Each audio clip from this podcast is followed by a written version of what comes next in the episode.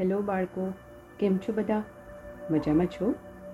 આજની આપણી વાર્તાનું નામ છે, એક ખાણાની ખુશી, એક ખાણાની ના ખુશી. તો આ વાર્તા શેની છે તમને ખબર છે? નહીં ને? તો ચાલો, પહેલાં સાંભળીએ, તો જ ખબર પડશે.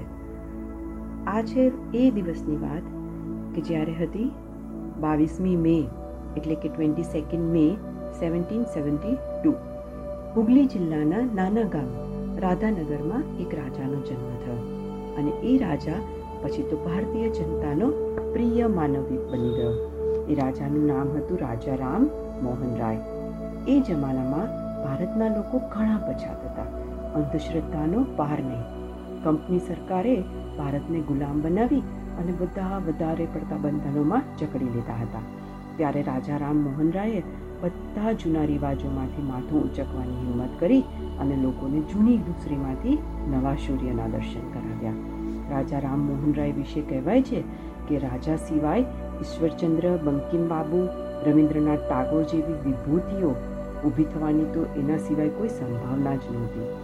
જો રાજા રામ મોહન રાય ના હોત, તો એ જમાનામાં સાહિત્ય, કળા, ધર્મ, સમાજ, રાજનીતિ વગેરે બાબતોમાં કોઈ ક્રાંતિ હોત જ નહીં. પણ એમનાથી જ આ બધી જ વસ્તુઓમાં એક નવી ક્રાંતિ સર્જાણી. અને સૌથી મોટી ક્રાંતિ એણે સર્જી હતી આઝાદીની બાબતમાં. ભારતના લોકોને તેમણે આઝાદીના વિચાર કરતા કર્યા. રાજાનું માનવું હતું કે દુનિયાનો કોઈ પણ માનવી ગુલામ હોવો જોઈએ નહીં.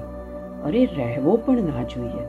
તેઓ આઝાદીની આ વાતને એટલું બધું મહત્વ આપતા હતા કે અઢારસો બારમાં સ્પેન આઝાદ થયું.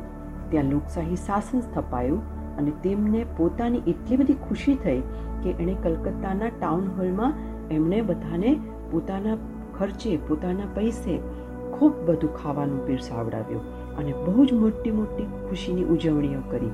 સ્પેનની સરકારે પણ ભારતના આ માનવીની ભારે કદર કરી.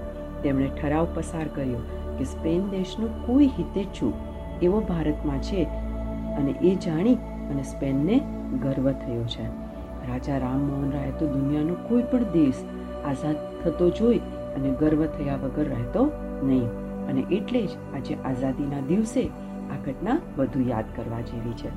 અઢારસો એકવીસની અગિયારમી ઓગસ્ટે બંકિંગહામ પેલેસ તરફથી એમને ખાવાનું આમંત્રણ મળ્યું હતું.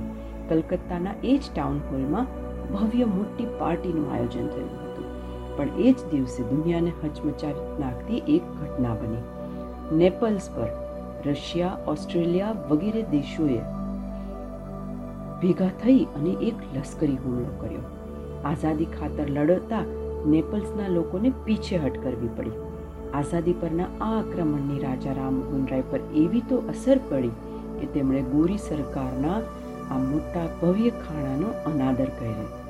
અને અનાદર કરતા કેવડાવ્યું કે ધરતીના કોઈ એક ભાગ પર, સાંભળો છો, કોઈ એક ભાગ પર સરમુખત્યાર શાહી લશ્કરો નિર્દોષ અને નિર્બળ માનવીની આઝાદી છીનવી લેતા હોય, ત્યારે મારે માટે ખાવાનું તો કોઈ શક્ય જ નથી.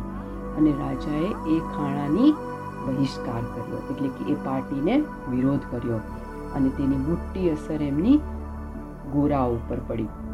ગોરી સરકારનો તેમની ઉપર ખોફ ઉતર્યો. પણ રાજા રામમોહન રાયે તો ચોખ્ખું જ કીધું કે હું જીવું કે ન જીવું? મને એની પરવા નથી. આક્રમક સરકારો એ વાત નોંધી લે કે યુરોપ અને એશિયાનો એકે એક દેશ આઝાદ થઈને રહેશે. સ્વતંત્રતાના દુશ્મન તાનાશાહો કદી સફળ થયા નથી અને કદી સફળ થશે નહીં. આમ રાજા રાજમોહન રામમોહન રાયની આ વાત પાછળથી અક્ષરશ સાચી પડી હતી અને હંમેશ માટે સાચી જ પડતી રહી.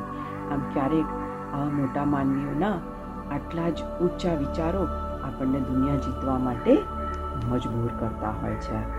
તો આ હતી બાળકો આજના આઝાદીના દિવસ ઉપર રાજા રામમોહન રાયની વાર્તા. હવે ફરી નવી વાર્તા સાથે મળીશું, નવી કહાની સાથે. ત્યાં સુધી બધાને goodbye, good night, and do take care of yourself